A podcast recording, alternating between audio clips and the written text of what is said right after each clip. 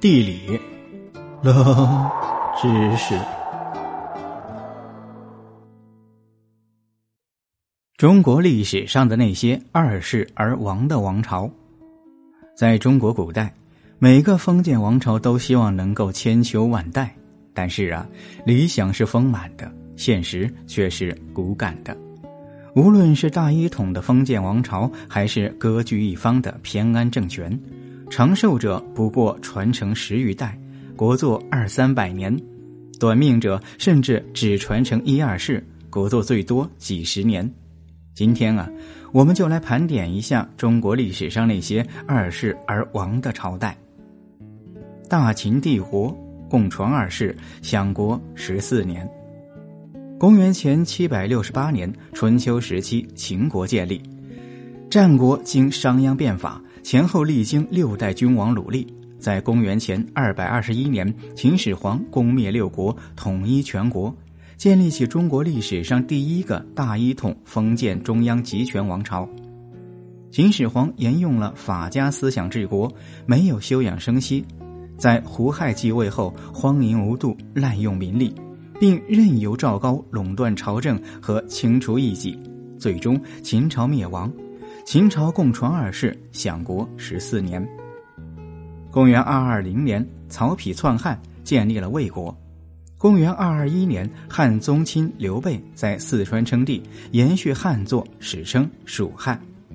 公元二二一年七月，刘备伐吴，惨遭失败。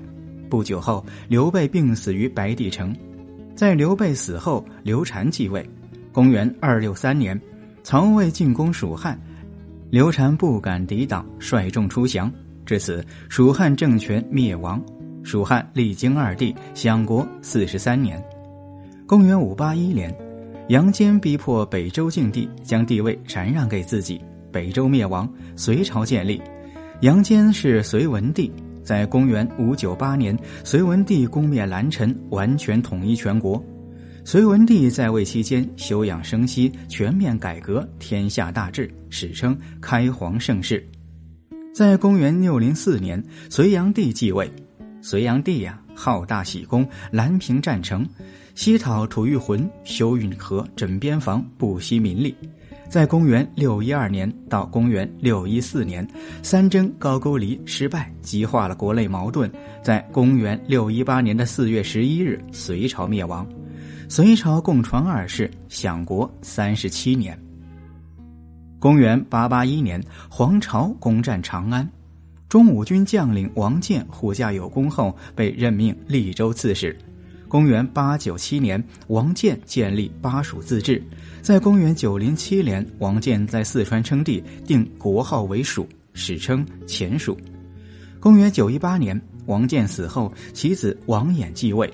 王衍继位后啊，荒淫奢侈，政治混乱，前蜀开始衰弱。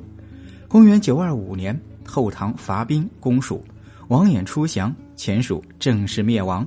前蜀共立二柱，国运十八年。